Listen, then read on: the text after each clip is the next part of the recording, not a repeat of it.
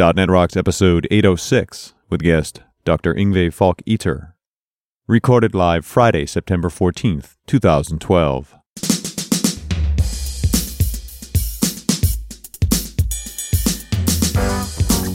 This episode is brought to you by Telerik and by Franklins.net, training developers to work smarter. And now offering GesturePak, a powerful gesture recording and recognition system for Microsoft Kinect for Windows developers. Details at gesturepak.com. And now here are Carl and Richard. Thank you very much and welcome to .NET Rocks. It's Carl and Richard. We are on the road heading to Chicago this weekend. Man, we're having a good time. At least I think we are. I'm sure we will. The magic of time shifting makes all of this more complex, but We're actually recording this before we head out on the road trip, but you know, I know we're having a good time. well, we've done this before and we're pretty good at it. And uh, for whatever reason, we seem to be able to put up with each other in close proximity. Yeah, I don't know why. I think we're in denial. Basically, is what Must it be is. it. We're really good at denial. anyway, Richard, let's uh, get rolling here with Better Know Framework. Right. What do you got this time, my friend? Well, everybody loves LINQ to XML. It's nothing new. Yes, one of my favorite things about LINQ. Right. And we love LINQ to XML because it is not all the other XML technologies that we use to parse XML before. Do not say XSLT, you'll make me cry. I was trying not to say XSLT, and I won't. I promise I will not say XSLT. Okay. I had a problem. I was trying to solve with XSLT. Now I have Now I two have problems. Two problems. yeah. So uh, XML is wonderful, and you know it seems to be like we don't talk about XML all that much because you know maybe we use it a little bit, and Yeah. here and there and stuff, and and it's great and it's wonderful. But there is actually a markup language that is based on XML Mm-hmm. that we use all the time. Really? You want to venture a guess? How about HTML? HTML. Uh-huh. That's right. So what if you could use LINQ to XML to parse HTML? And now you're just talking crazy talk, Mr. Franklin. Everybody knows that HTML is not well formed. Well, sometimes it is. Oh. Most of the time it is. Well, I can't say most of the time. In my world, most of the time it is because I write it by hand. Nice. All right. Well, anyway, uh, if you go to tinyurl.com slash link to HTML, and that's L I N Q T O H T M L, you will see a, not a new post, but an, a post from Beth Massi from April 2008 telling you and showing you how to query HTML with LINQ to XML. Wow. Cool. Isn't that cool? I mean, you know, that's just one of those duh moments. Why wouldn't you? that you know there's all these uh, libraries out there for parsing HTML and you know uh, pages and screen scraping and all that Yeah. stuff, and nobody likes to do that. No, that's what I was thinking. This beats the hell out of screen scraping. Uh, how about writing HTML? Mm-hmm. She shows you right there in that in that link, dim HTML equals, and then you know, in granted it's in VB, Right. Because VB has XML literals, which makes a, a LINQ to XML so so tasty fine. but um, but there you go. I mean, you can you can write it, you can read it, and it's easy. Nice. The only problem, as Richard points out, is when the HTML is malformed. Right. Yeah.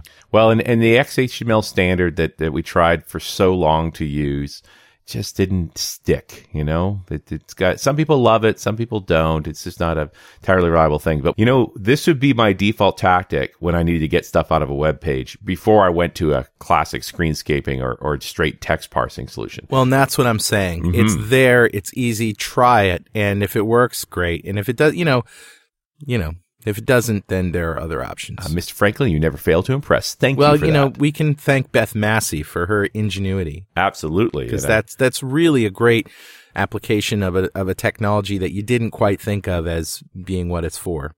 Yeah. yeah, I didn't think of that at all. And Yep. I'm hoping we're going to have Beth on the road trip. Oh yeah, that would be great. Yeah, for sure. All right, Mr. Campbell, who's talking to us? I grabbed a comment off of show 795, which is the one we did with Chris Jackson talking about application compatibility. I think you enjoyed that show. That was a great show. It's good fun. He's, he's an interesting cat. He talks about a lot of different stuff. And this is a comment from Nathan Pledger. I'm just going to read it and then we're going to have to go down a couple of different paths on this. Uh, Nathan says, uh, great show as always. Seems Carl has highlighted why Kendo UI Mobile is half a solution, but in a different way. I remember tweeting to Carl and Todd Anglin and a couple of others at Telerik why they provide a complete mobile solution but exclude WinPhone 7. While I totally appreciate their reasons, WinPhone 7 does not provide the same HTML5 features that are needed. I believe some functionality should be provided. That way, developers don't have to develop two different faces to address the mobile market. And Carl highlighted that this is evident in the desktop mobile demos not working in anything other than WebKit. Surely the answer for Telerik is to live up to their making things easier for developers philosophy and apply the shims that Chris himself talks about. All right, Nathan, let's a few things. First off, shims really only apply to desktop apps. So all of this HTML stuff, like there's just no way that's going to work. That's not what shims are for. Uh, I think that the big problem with the WinPhone 7 scenario is because Microsoft knew WinPhone 8 was coming, they didn't bother with an upgrade to Phone 7 to bring in the functionality that uh, ultimately would have been needed. That's all going to be in Phone 8 when it gets IE10 and all that stuff is there. Yeah, I'm hoping that um, that Kendo UI gets updated to to take advantage of WinPhone 8. Uh, I personally am not apologizing for it because it is frustrating to me. Sure, but um, I I think a lot of it also has to do with the way you know the look and feel of the Windows Phone is, and that uh, you can kind of get away with an application looking like uh, an iPhone application on Android or an Android on the iPhone. On Windows Phone 7, they look very different. Radically different. Radically different. Yeah. Uh, and the other thing I would suggest is you go take a look at Telerik's new Icenium uh, yeah. beta project because that uh, involves PhoneGap, which works on all of the platforms and still uses uh, Kendo UI under the hood. So. Now, can we spell Icenium? Because that's one of those words that could be spelled a bunch of different ways depending on how the style of the uh, the zeitgeist uh, is hitting Telerik that day. It's I C E N I U M, and I will of course include the link to the show notes. So I do believe there are solutions to this problem, uh, and I appreciate you know where Nathan was going with that. That it's in you know interesting solution. You know you can't call it a complete solution if you're not including. There's a whole bunch of other products out there too. There's still a lot of Blackberries in the world. So mm. it is a, a, challenge to cover it all. And Phone 7 is still a small chunk of the market. Phone 8 changes this again. So it's going to be interesting to see how all that grows. But I think the big point there was the shims that Chris was talking about in the show were specifically for Windows apps, and they really don't do the same thing uh, on the browser side. But I don't have to agree with you to send you a mug. So Nathan, a mug is on its way to you. And if you would like a .NET Rocks mug, just write a comment on the show at .NETRocks.com. And before we go any further, I need to tell you that Pluralsight provides comprehensive developer training online with over 300 hardcore developer training courses authored by MVPs and industry experts, 12 to 15 new courses every month. They're offering a free 10 day trial with 200 minutes of access a wide range of courses, including coverage of iOS, Java, Android, web development, everything and anything Microsoft, .NET, SQL Server, you name it, including several courses on .NET internals and advanced debugging techniques. Try Pluralsight today. Subscription plans start at just $29 a month. And with that, sir, let me introduce our guest. And this is a kind of an interesting show, and uh, I will let uh, Dr. Falck-Ytter tell us what uh, and how we got together. But uh, let me just introduce Dr. Yngve Falck-Ytter. Dr. Falck-Ytter is the Associate Professor of Medicine at Case Western Reserve University and Chief Division of Gastroenterology at the Louis Stokes, Virginia Medical Center, Cleveland. His research interest focuses on clinical trials as well as research methodology and evidence translation. He's previously held appointments as Associate Director of the German Cochrane Center and Institute for Biostatistics at the University of Freiburg, Germany, teaching systematic review methodology. He is a frequent speaker on evidence based medicine topics and has served as guideline methodologist to various organizations such as the U.S. and European Centers for Disease Prevention and Control, which is the CDC and ECDC, the World Health Organization, and medical societies. In his spare time, he listens to .NET Rocks, RunAs Radio, and Hanselminutes to better understand the world of software development. Lives with his wife and children in Cleveland Heights, Ohio. Welcome, Dr. Falck-Ytter. Thanks for having me. It's a Well- blast. It's just an honor to be on that show. You have been listening to this for such a long time. And uh, so now I have a chance to pick your brains. Well, tell me, what is somebody who obviously has a really important job doing talking with a couple of bums like us? well, you know, it, it all started out that you know you you work and you're exposed to all the technology, and and, and then you're starting to see this disconnect, right? I mean, now we have iPads, we have iPhones, you know, we have great user interfaces, and then you go to work and you sit at these screens with this, you know, battleship grade user interface, and you ask yourself, you know, where's this going? Uh, and, and so I was saying, I need to listen to this. I need to really understand this better. And so I was looking on the web, and it didn't take too long to find your show. And and you know, I haven't left since then. And every time I run, you know, I just uh, get my iPhone and and I run that uh, run, run his radio, the .NET Rocks, you know, Hanselminutes, and, and just try to figure out how this works nowadays.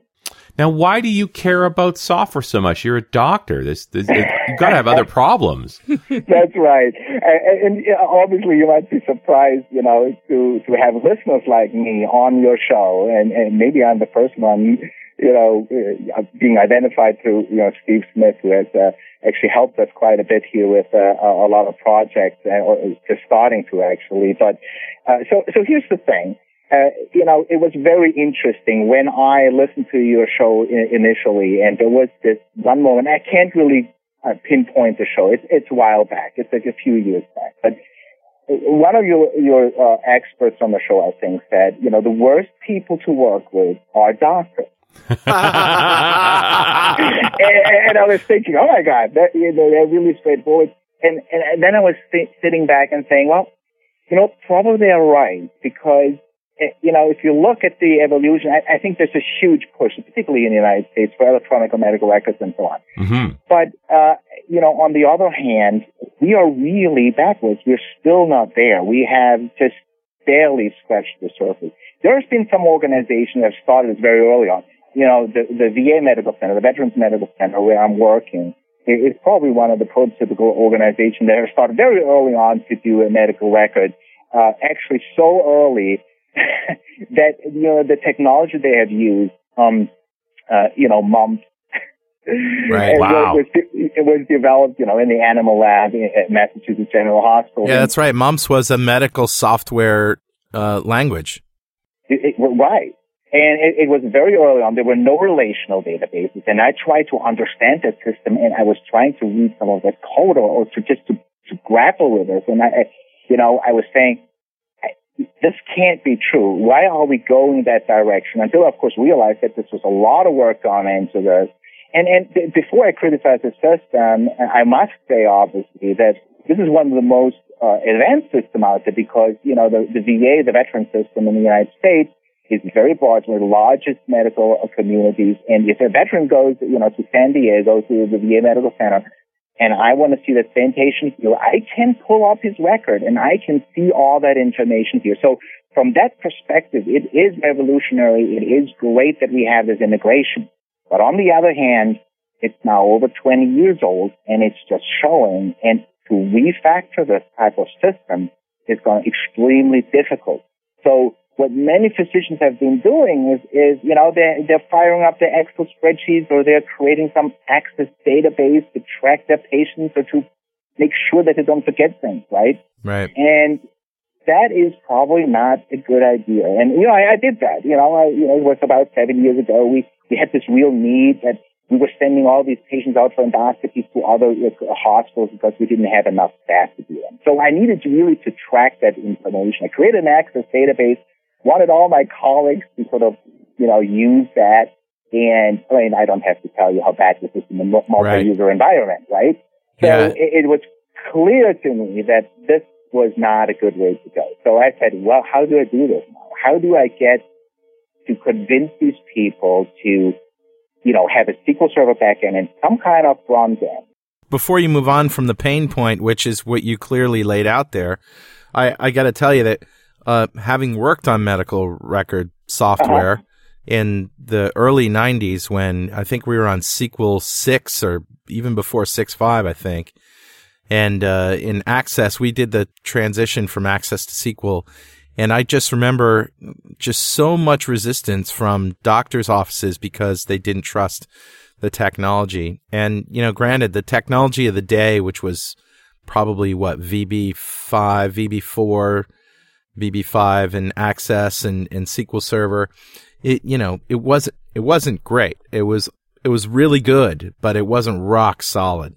And I think maybe there's been a lot of, uh, mistrust, um, of, of systems in general in the medical world because let's face it, this is this is life and death, and nothing is more concrete and more trackable than papers in a huge wall of filing cabinets.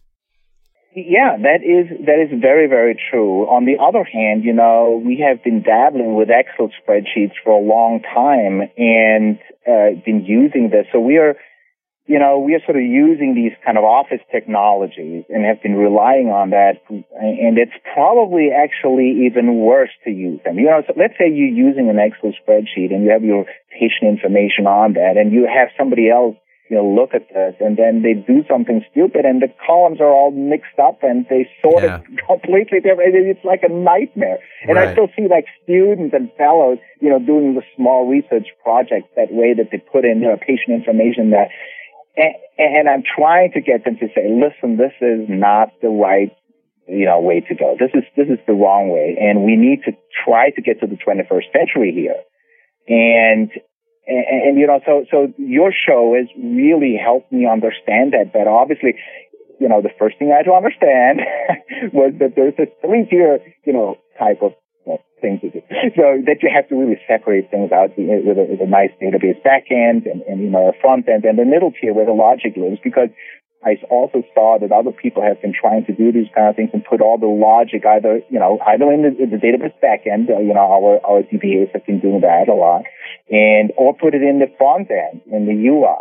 Uh, and, you know, first stuff I had tried sort of with the .NET 2 area when, when, you started out with .NET 2, 2005, 2006, that is all the same kind of mistake. And, and now we really have a different situation. Um, you know, I've been dabbling with LightSwitch lately, and this is really something where I think, and you can correct me when I'm wrong, you know, but I think this is actually a very nice uh, uh, way to do things now, uh, to, to really bridge that gap between the developer and the content expert or the domain expert in trying to figure out how can we really leverage uh, these types of new architecture to really help our patients. I couldn't agree more. And I think you are probably the quintessential light switch audience because you're you're somebody who is a domain expert, not a developer, but you have enough knowledge do, having done access and scripting and all of that stuff to to understand what a what a data store is and what a database is and that you have to query it and that you have data coming in and reports going out and and really you can focus on what it is that you're doing. Now, can I ask you something about your experiences with LightSwitch? How did you find the learning curve?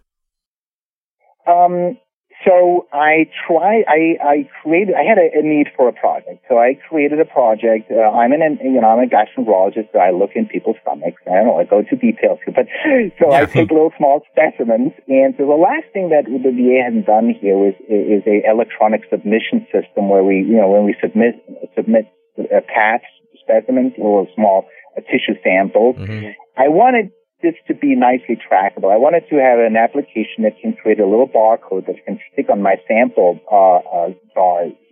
And you know, so I thought, well, th- that's a good way. Let's let's get this started. And it, it was really um, not as easy as I thought. It, it was really nice. The first experience was really nice. So the first experience was to say, okay, how are we going to do this? How are we going to set the relationship between the tables? You know, because it's a it's a many it's a many to many relationship between a you know a patient and a provider. So that's already the first challenge. And and LightSwitch made this really easy to create all the right table structure and uh, you know do CRUD operation in general. So that was really nice and easy.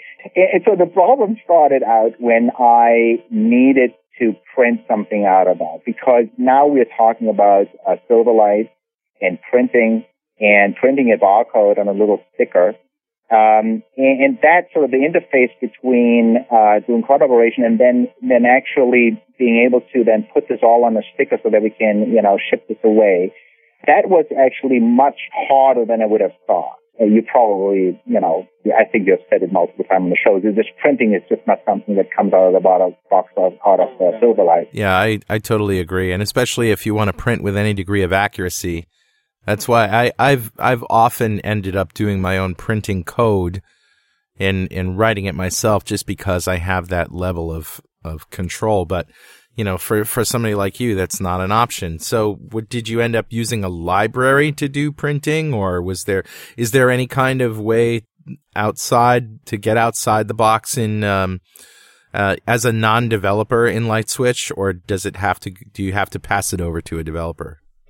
Um, so I needed a little help and what I ended up, but I, but about 90% I could figure out. What I ended up doing was basically I, I I had to run it um, on the desktop mode, basically out of browser. I couldn't really run, run it in the browser mode, and then I had to just uh, you know spawn a, a browser window and then put all the data into a query string. And then I had to do a little bit of, you know, JavaScript. I plugged in jQuery and did a little JavaScript. I, I could download this from the web. Basically, I have a JavaScript library for generating the QR code and that basically then you know just uh, uh, chops up that query string into these little bits of pieces and then sticks it into that uh, uh QR code generator, and then you know this can be done on the fly, and I can print it through a regular printing uh, command. Now, obviously, uh, you know these vendors of these printers, the barcode printers, they have their own sort of API sometimes, and I was not able to actually hook it up directly to their API. So that, I, that that's that's not where I can, you know, this is where my you know coding skills uh, clearly right. End. But that's clearly something that's outside of your domain. So right. that's why you'd hire, you know, hire a developer to do that. Yeah. But of course, I'm now extremely, I'm extremely stoked that you know I was I was actually watching all the tech ed videos on LightSwitch, and I, I'm extremely uh, uh, you know, uh, psyched about that we will have now HTML coming down the pike. Right. We're going to have OData, which is, I think, is also another really nice piece of uh, um, uh, functionality where we can say, well, we can create all sorts of little small projects, you know, within here, within our medical center, where we can then expose that data to other small projects. And mm. with OData, that should uh, correct me if I'm wrong, but that, that should really be something that is uh, much easier to do. This portion of .NET Rocks is brought to you by our good friends at Telerik, who have controls for Windows 8 already. They're looking for beta testers for their new rad controls for Metro. You can request an access code at telerik.com slash metro to get access to the industry's first control set for building apps for Windows 8. And don't forget to thank them for supporting .NET Rocks. Now, are you more inclined to write your own software with LightSwitch than you are to purchase something off the shelf or to hire somebody else to do it? Well, that is a very good question. Very often, obviously, if you buy something off the shelf, particularly in the medical field, it's going to be really expensive. So that's one thing. Now, if it then would do everything that you want it to do, that would be all right. But very often what you end up is that you have to do so much customization in the end that it's likely not worth it right. to buy that product. And then you're sort of stuck in that proprietary kind of, uh, cycle because sure. you know every time something happens you have to call them in and, and they charge you out of the nose so i think from the perspective of complexity that we want to try to achieve I think we would be better off, and we'll see probably down the road in three years or something whether we succeeded, but we will be better off if we would um, try it ourselves, you know, to do what we have done in the past with Access, but we couldn't really do in a multi-user environment where we had roles and and uh, you know where people where we have much more granularity of access control and say you know this user this nurse needs to see it but you know shouldn't really write stuff and this this user should change things and and so I, I think that in so much more developed and what's coming out of the box, you know, with uh, LightSwitch, uh, all the authentication and uh, authorization. I mean, that's just very, very nice to have. There's a lot of plumbing just provided right there. I gotta admit, I'm I'm a little curious about some of the things in your bio not being in the medical field at all. But evidence based medicine, what is that? you know, that's an interesting question because, you know, when I was listening to .NET Rocks and all the shows over the years, it, it occurred to me that there are very many uh, parallels uh, in medicine in the past where we have, you know, very often sort of relied on expert opinion. So, you know, you bring the expert in and, oh, we went to medical school and we had all that training and so on. But if you really look at it, you have to come up with a framework to say, how do we make a decision that uh, if we go that route, that this is better than going the other route?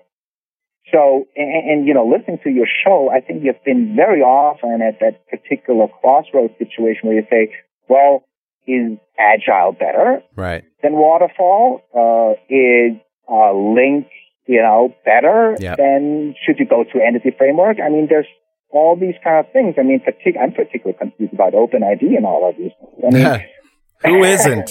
Yeah, You're not alone.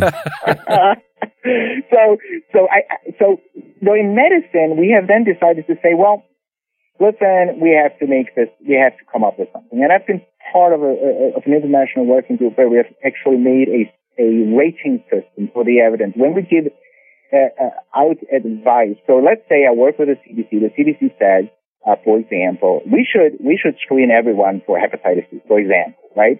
Then I will say to them, well, are you sure? Should we really do that? And what is it based on? What is the evidence that it's based on? right. Should we just base it on expert opinion or should we look at studies? Should we look at empirical evidence? And if we do, what are the rules? What are the levels? What are, what is evidence that we can trust? Yeah, you have to do a comparative analysis, a, a detailed analysis based on the evidence that you have. I mean, it's just what you're talking about is, hey, let's use the scientific method to determine if this is a good idea or not. And and exactly. and that's, you know, something that we think has to be done by committee and by, you know, big but no, it really doesn't. Just take a look at the Right. evidence and make a decision. Right. But what you have to have is a framework that you can all agree on, right? I mean, you know, when S&P, you know, when they try to package all these mortgage securities and they labeled them all triple A, quadruple A, I don't know what it was, right? Right. And people believed it, right? Then, you know, then, you know, everything broke down when it turned out that it was wrong. And if you go travel and you have a four-star hotel and you go and you find out that the rating system was flawed, then everything falls apart. So Mhm. in medicine, we have tried to come up with good systems that actually reflect our confidence in that particular estimate that something is different when you do A versus B. Mhm. And, and very often I was thinking, you know, when, when I was listening to you guys discuss with your expert, that that would be a cool thing too, because, uh, you know, myself as not an expert, I cannot judge and, and say, well, I believe this guy or not, unless I'm presented with uh, a certain way of thinking about it, Mhm. you know? So for me, it was very difficult in the first years to say, uh, you know, what should I learn? should I learn C sharp or VB? so you're saying you came up with the idea for evidence-based medicine based on listening to our show? No, the, uh, the the word evidence-based medicine had- was coined actually by somebody, Gordon Guyatt, that I Okay. admire greatly, out of Canada, out of McMaster uh, in uh, you know in, in Hamilton. Uh, uh, Score Ontario. one for Richard. Yep. Huh. Yeah, that's right. And uh, he coined that term in 1992, and uh, it, it has really taken off since then. And it has changed a lot what we do just to emphasize that, yes, experience is important, and yes, we need experts. But these experts should actually use their expertise to interpret the evidence, to say, what is it that makes it uh, that uh, that you know uh, intervention A versus B, or you know your approach A versus B is better, and that we should do the one thing and not the other. Well, you know, our favorite guests, um, Dr. Falck-Ytter, have always been the ones who lead us down those, uh, you know, weigh and consider cost benefit analysis things. And instead of coming to a conclusion right away, give us the pros and cons of each tree in the decision. And um, th- those are my favorite discussions. And there's a couple people I can think of now. But, you know, unfortunately in this business, um, I think most people tend to want to hear always do this, never do that. And those are the people that usually pack the room uh, because they seem to have all the answers. And, you know, I think this is a human issue. It's not necessarily a, um, a programming or medical issue. Uh, it really is. We, we just want easy answers. And typically when you go that route, you make more mistakes. Right. And you know what? It's the same in medicine. Yeah. And, and, and to a certain degree, practice dictates that we need to package what we know in a way that for most people they can understand that there's a certain situation where you should just do it. Right. Now, that is usually then based on high quality evidence that we know that that particular route of action is actually better than the other. Mm. But we need to also make sure that if we are not sure about this, that we need to be open and transparent to the people that use our advice that we are not sure about it. And that's, that's where, particularly in medicine, that's where some things uh, fall apart. So, uh, unfortunately, we as the medical profession often, uh, the, the murkier the evidence gets, the more forcefully we are telling them to yeah. do something so we don't, we can avoid the discussion. And, and that's wrong. And that, uh, so we really need to then, you know, step back and say, listen, uh, this is the situation. I understand there's lots of uncertainty about that. Uh, and, uh, you know, if you don't believe me, you know, feel free, get a second opinion and, uh, you know, you'll find out that, that we have to actually look for other things that can influence your decision. It could be values and preferences or other things that can come up. Now, for software development, you know, that, that could potentially also happen because then people learn, yeah, they've invested a lot of time, just systems, just languages. Although, of course, I admire you guys saying, "Oh, you should just learn one language each year." Oh, we don't say that. No, our guests say that. I uh, I have I have problem enough with the English language sometimes, but um, no, yeah, I uh, the, we've we've been schooled certainly by people who uh, are convinced, and it's pretty easy to see how that learning another language helps you write better code in your own language because it gives you another perspective. I don't know if there are any parallels in medicine there. Right. I mean, uh, sure. There, there. Yes. I mean, it, it is great to see that you can obviously, if you have learned the methodologies of research and how you how you look at evidence, that you can come up with parallels and can solve these situations better. And particularly if you're cognizant of the factors that influences your decision of, uh, you know, how you should actually, uh, what you should recommend to, to patients in terms of treatment and, and strategies. Um, you know, that, that is clearly something which we would call experience, but in the end, it should be informed, hopefully be informed by evidence. That, that would be the right way. You know, the thing that I think is interesting here is that there's a real clear parallel that I think you've you've hinted at a couple of times here that uh, experts tend to rely on their experience more than the evidence. Yeah. Um, well, it depends on the it, depends on the expert. I've seen experts that are very humble and, and I definitely listen to people on your show, and that's the reason I like your show because you are you are handpicking them, um, and, and and they really are very thoughtful. They they know the evidence. They mm-hmm. they know that they couldn't just come up with blanket statements, and they always say it depends. yes, yes. And also it depends, and I always have to laugh when I hear it because I mean they're right, and then they explain why and and then there are the experts, and unfortunately, we have this a lot also in, in medicine who are, well, who, who, may have a conflict of interest. Just to put it plainly, and mm-hmm. it could be financial, it could be intellectual, uh, obviously, and, and and that's where it gets a little bit tricky, and uh, where you know where we don't know what are their motivation to say a certain thing out loud, because it could well be that they have some vested interest uh, that we are not completely aware of. Right. And that, that is a challenge to deal with occasionally that they're, uh, that is the worst kind of compromise to to uh, you know have a particularly a financial interest in something independent of the best intent of the listener or patient. But you know what? What's great about this um, about this profession is that we are inquisitive by nature and tend to be evidence based when it comes to our work because that's the only way we learn. You know, is by can it do this? Yes. Does it do that? No.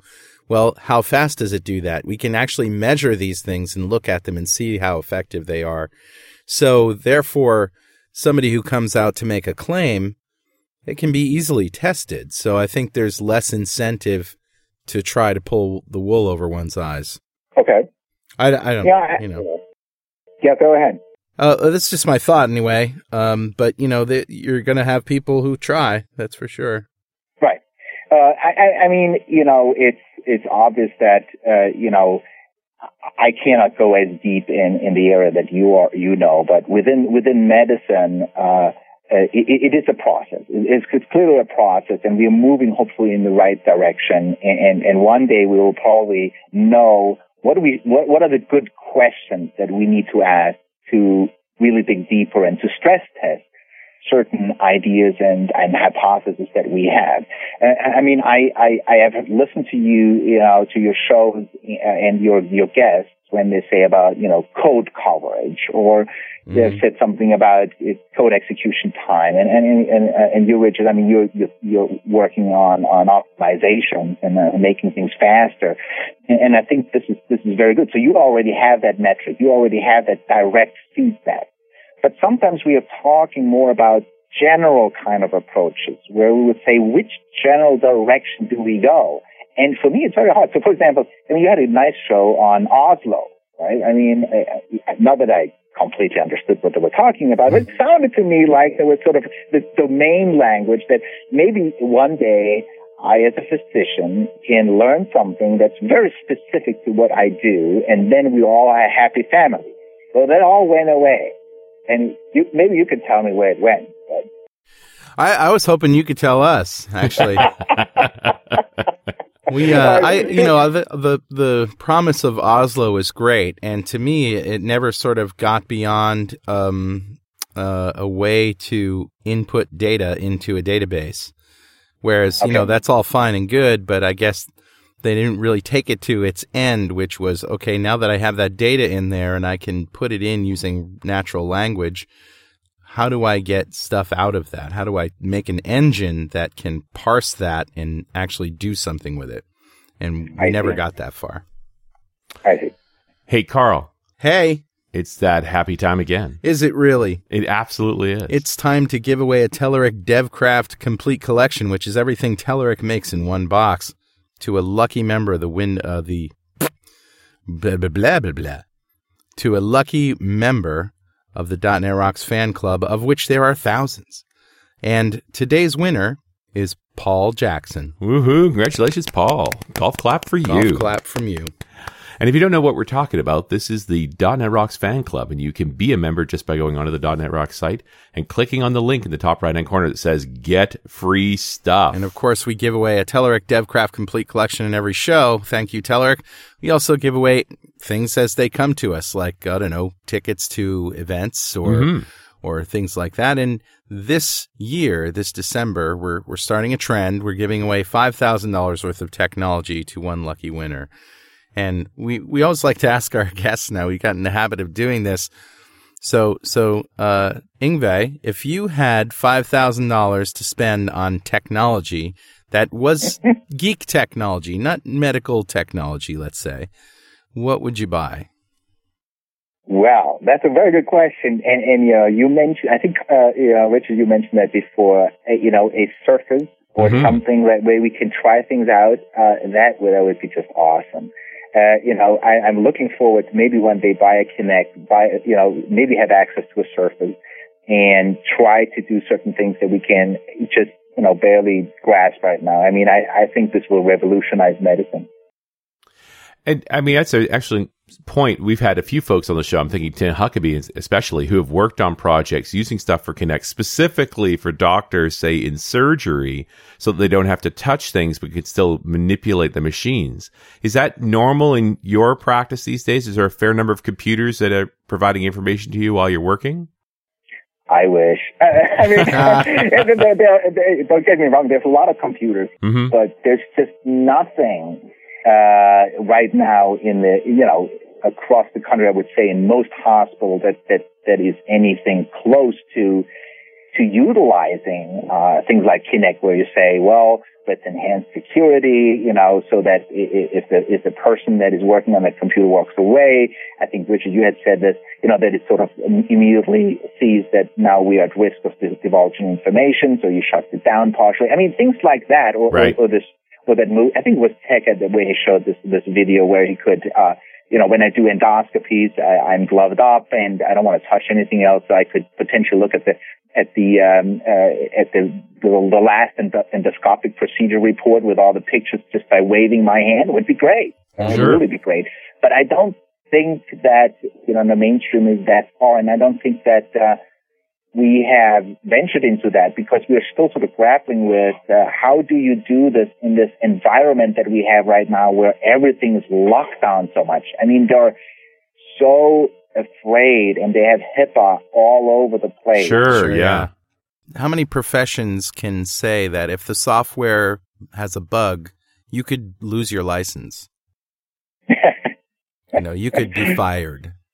Yeah, absolutely, yeah. absolutely. And I have to deal with this every day. With mm-hmm. when we do these types of things, that we make sure that there's no concern that it's, you know it's behind the VA firewall. It's, it's housed on our computers, and it's really a covered everything the way it should be done. Now, patient information security is one piece of this, but you know, you know, Carl, you're walking into this, you might be fired. It's like, look, there's some software here that could kill people. You know, if you if that that hand waving software for pulling up their last report pulls up the wrong person's report and you start acting on things that aren't actually there, that's pretty darn serious. Well, you know, I think, and correct me if I'm wrong, Yngve, but I think that you have those kinds of issues of data accuracy no matter what you're using to interface it with.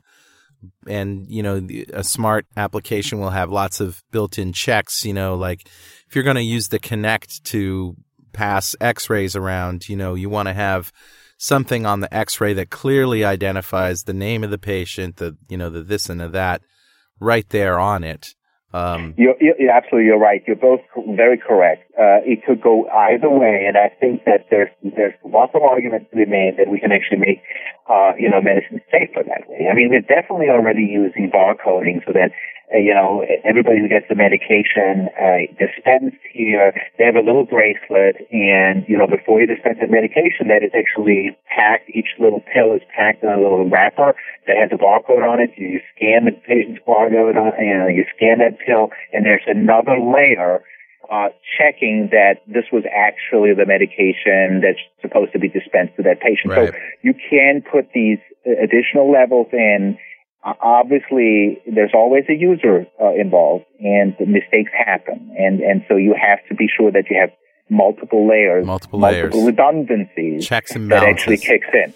So are the the FDA type regulations around software and hardware are they essentially rational? Does it make sense or are they I always hear that regulations are so far behind the technology that they're an incredible impediment yeah, I you know I'm not an expert in that, mm-hmm. and but but but I always wondered why the FDA would be involved in in approving certain uh, software parts, and uh, for the most part, I mean, we it's.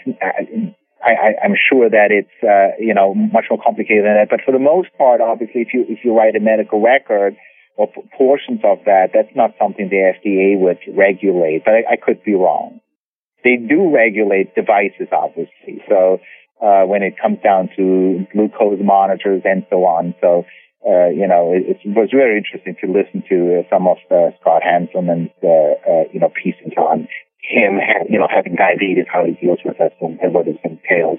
For sure. But, you know, it also comes back to this basic issue I thought right at the beginning here, which is you know, the, the concept of managing patient records and so forth, this is not a leading edge software problem.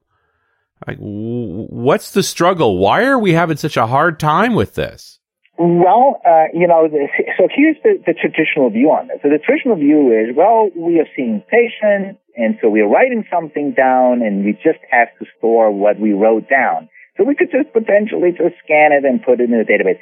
But that's not really good medicine. Good medicine is that you don't really just have free text. That you really say, well, what are certain elements of our interaction with the patient? Right. For example, was the patient cured of his hepatitis C, for example? Yes. Was he cured? And now you have that cure. Now, you know, if we just write it in the document, it's very hard to find. You know, I cannot push a button and say how many hepatitis C patients I've cured because it's all free text. Right, so right. a good system really needs to now rethink the entire patient physician relationship and how we actually deal with it. So we are moving much more away now from the traditional way to just seeing patients to also taking care of patient populations to say, how many Hep C patients do we have? How many have we cured? Have we actually controlled the diabetes of these people uh, well, or have we not controlled right. them well? So we are we're looking more on a on a population level and taking, particularly in the VA, obviously, where we have a very nice closed system where we can do all these things. We can track quality of the care, and we can do this all if we have granular, retrievable data. And very often we don't have that because we're still stuck in this old system where we're sitting in front of the patient, we're just scribbling something down. Right. But now, now you're talking about evidence based medicine again, like it's Exactly. important or something. right. Yeah. And- and- but, but it's also obviously it's also the dovetailing with with general research because Right. you're learning so much when you look back and say, so how did we actually treat our last hundred patients and what happened with them? What are the downsides? What are the side effects? What are the things that didn't go so well? Well, exactly. I mean, how do you get better if you can't actually look at the data in a way that shows good outcomes and bad outcomes and can measure up those different practices to say these are the things that made the difference and you actually could improve? Right. So, Carl, Yeah, Richard. you ever embed Excel into an application? Ugh. You know, that's right up there with sticking ice picks in my ears. Nice. Because your end users have to have the right version of Office and all that stuff. Yeah. And it has that extra layer of dependency. What I want is just a way to take all that Excel goodness and plop it right into my .NET application. Well, you reminded me of Farpoint Spread from the old days. Yeah, 20 years ago I used Farpoint Spread, but now of course it's component1spread.net. And now, you know, they have this version that's both for ASP.NET and for Windows Forms in one package. Nice. Yeah, it's two different controls obviously, but it's in one package, so You bought one, you bought the other. right. Spread.net from ComponentOne. Smarter components for smarter developers. Now, I have in my development experience run across a wondrous language for storing this information called HL7. oh my God, yes, that's one of the headaches where people trying to shove data from one thing to another. You know, it, it, it's it's been amazing. If you go into some of the hospitals, right, you see big computers in the lab in the basement, right, and then there's one guy who takes the ticker take off. Walks to the other terminal and punches in the lab results so that the other physicians can see that. And then the physicians bring it up on the screen and then they write it down again And then they on the send little a piece of paper. send it by fax and then email it to a translator who then uh, makes a, a recording and sends that to a transcriptionist. Exactly. Right. It's madness. So now there is like everywhere there's a computer. Right. They, they just told me about the problem that the beds now include the computers and they, then the computer in the bed got infected with a virus. And it sits on the network because we want to know what the weight is of that patient in that bed, right? So it didn't happen in the VA, but I, I, I heard this and I was thinking, God, this has got to be really tough from a, from an IT perspective. You know, you have to track each little chip sitting in a bed, sitting in a couch, sitting in a scale, sitting in a monitor here. It gets insane. I have a, a question for you to take this in a completely different direction. The problem of the rising costs of healthcare in America. Are Okay. are software developers more part of the solution or more part of the problem? Oh, I, I strongly believe that this would be a part of the solution. Um, I, I really believe that we can save a lot of money if we can uh, really harness the data that we have. We are uh, data-rich information poor. We have a lot of data out there, but we cannot access the data in the way that's easy enough and that other people can, particularly frontline clinicians can't do it. And, and, and, uh, and also administration. It's, it's, it's so hard sometimes because it's developed over time. So what we do, for example, here with all the data that we have, you know, we have to really put it into people. We, we, we take the MUMPS database and then this is a hierarchical database. I even don't know exactly how that's structured, but it gets then shoved into a uh, into a SQL Server database on the back end. And obviously, there's lots of fields there, and lots of things that can be done, and you have to really be very smart how you write these queries, and then to figure out what are we actually doing, where are we duplicating a lot of the stuff that we do. And medicine, particularly in the United States, because it's so defensive, there's a lot of duplication. A patient sees somebody, uh, you know, a private practitioner, he sends him to get an X-ray, and then he goes to the hospital and everything gets repeated. I mean, we Right. are we are repeating and we are duplicating stuff. So technology, information technology would be essential to reduce that. Did- and you know, the the Institute of Medicine just just just recently came out with an estimate saying 30% of the healthcare expenditure can be saved. And that's just from better computers. Does the term OLAP mean anything to you? O L A P? Uh, that has to do with some data uh, cubes or access. Right, yeah. Yeah, It's an essential form of storing data for, for doing mining. Yeah. And uh, i- and and I just wonder if you know if this is if this is a if if medicine is really a data mining problem. Richard, what do you Yeah, think about that? I think one part of it is Finding trends, maybe. Yeah, well, uh, you know, uh, Dr. Abe's point there about, you know, this duplication of work because people aren't trusting data going from one source to the other. So they have to just keep redoing things is one part of waste. But then you get into this larger thing that we were talking about earlier, which is you're looking at the aggregate of outcomes to actually advance medicine forward. We're leaving incredibly valuable knowledge on hard drives we're not using to improve medicine. Right. I mean, it, it, it's clear there, there are multiple facets of where uh, where the savings could come from, and and obviously one is to have an integrated health system where you can exchange this information. So as I mentioned earlier, you know, if a patient comes is from a different city and you don't have the records, but there's a certain uh, urgency to doing these tests, you're going to repeat them all. Yeah. You know, if you have access to these tests, you can look at them and you can say, well, I trust this one, but I don't trust this one. So you could be much more selective to this and you will Mhm. save a lot of money. Within the VA, we can already do that. Do you think? Do you think? And and this is just a purely medical issue. Do you think that if uh, doctors had a budget for um, a procedure or an issue instead of being paid by the procedure, that that would be another place where incentives could go to work? Absolutely. The in- incentive system is just wrong. We, we should not be incentivized. It's just doing more and more uh, is the right way to do it. So you're absolutely right that the, that the medical community is working on understanding episodes of care better to say this is, there's a start and there's an end and we should actually reimburse for an episode of care Right. Much more than just to reimburse every little step ahead. Right. And I mean, everybody's lived in the United States and, and got these bills. And, you know, they're- it's almost impossible to understand. Right? We would we wouldn't go and, and, and- and drive our car into a shop and then get a bill for. Well, this was the bill for looking at the car. This is the bill for jacking it up, and this is the bill for the tire. Right. I mean, right? Yeah.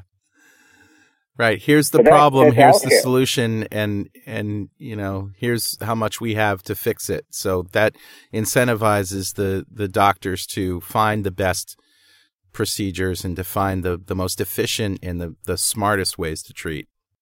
Right. And within within closed healthcare systems, such as, such as the VA, for example, Kaiser, the same thing.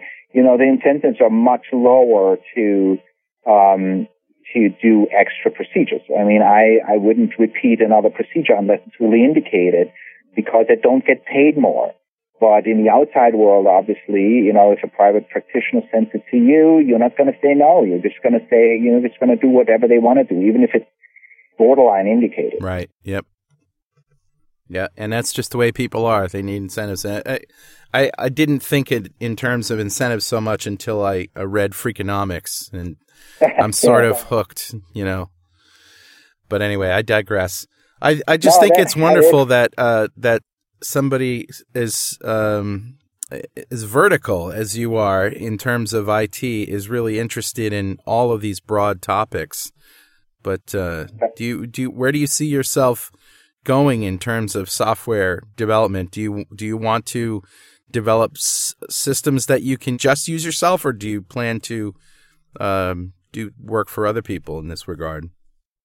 Well, you know, I, am very excited that uh, to to have to to try out Light Switch now, for example, to to have um, you know a system where most of the plumbing is done, where I can really try to focus and understand what is the part that really requires certain development skills, and then I would also be happy to learn these skills if if it's not tedious, if it's not like you know, trying to figure out a memory uh, mapping and manage memory. Right. I don't want to do this. And that's the reason I haven't really dabbled with iPhone or like, I like my iPhone, but if I have to do that, I'm going to kill myself.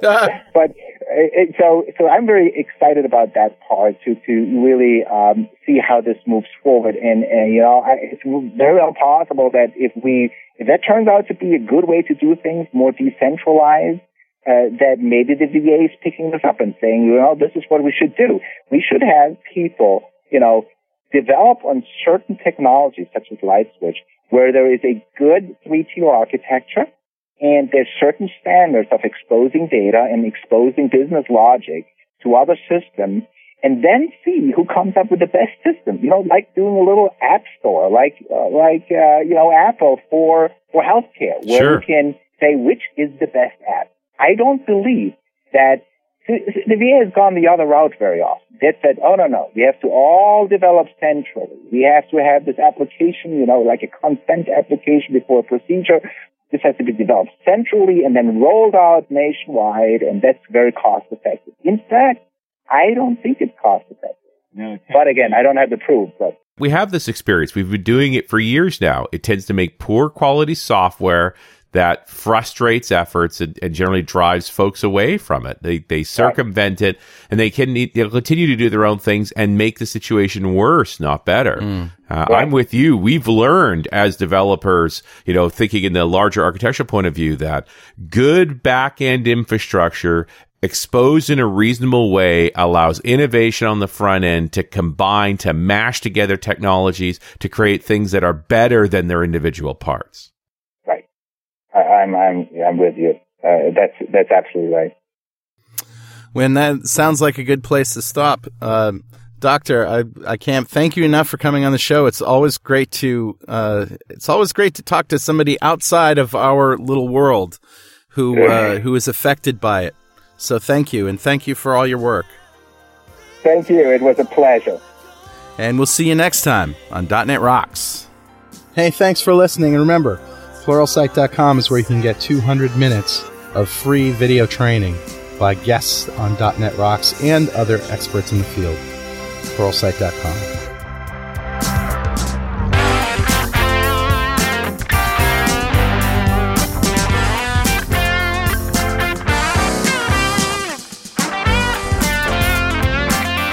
.NET Rocks is recorded and produced by PWOP Productions, providing professional audio, audio mastering, video, post-production, and podcasting services. Online at www.pwop.com. .NET Rocks is a production of Franklins.Net, training developers to work smarter and offering custom on-site classes in Microsoft development technology with expert developers online at www.franklins.net. For more .NET Rocks episodes and to subscribe to the podcast feeds, go to our website at www.dotnetrocks.com. Got transmitter by the FCC. Yes, I'm a toy boy. Life is hard.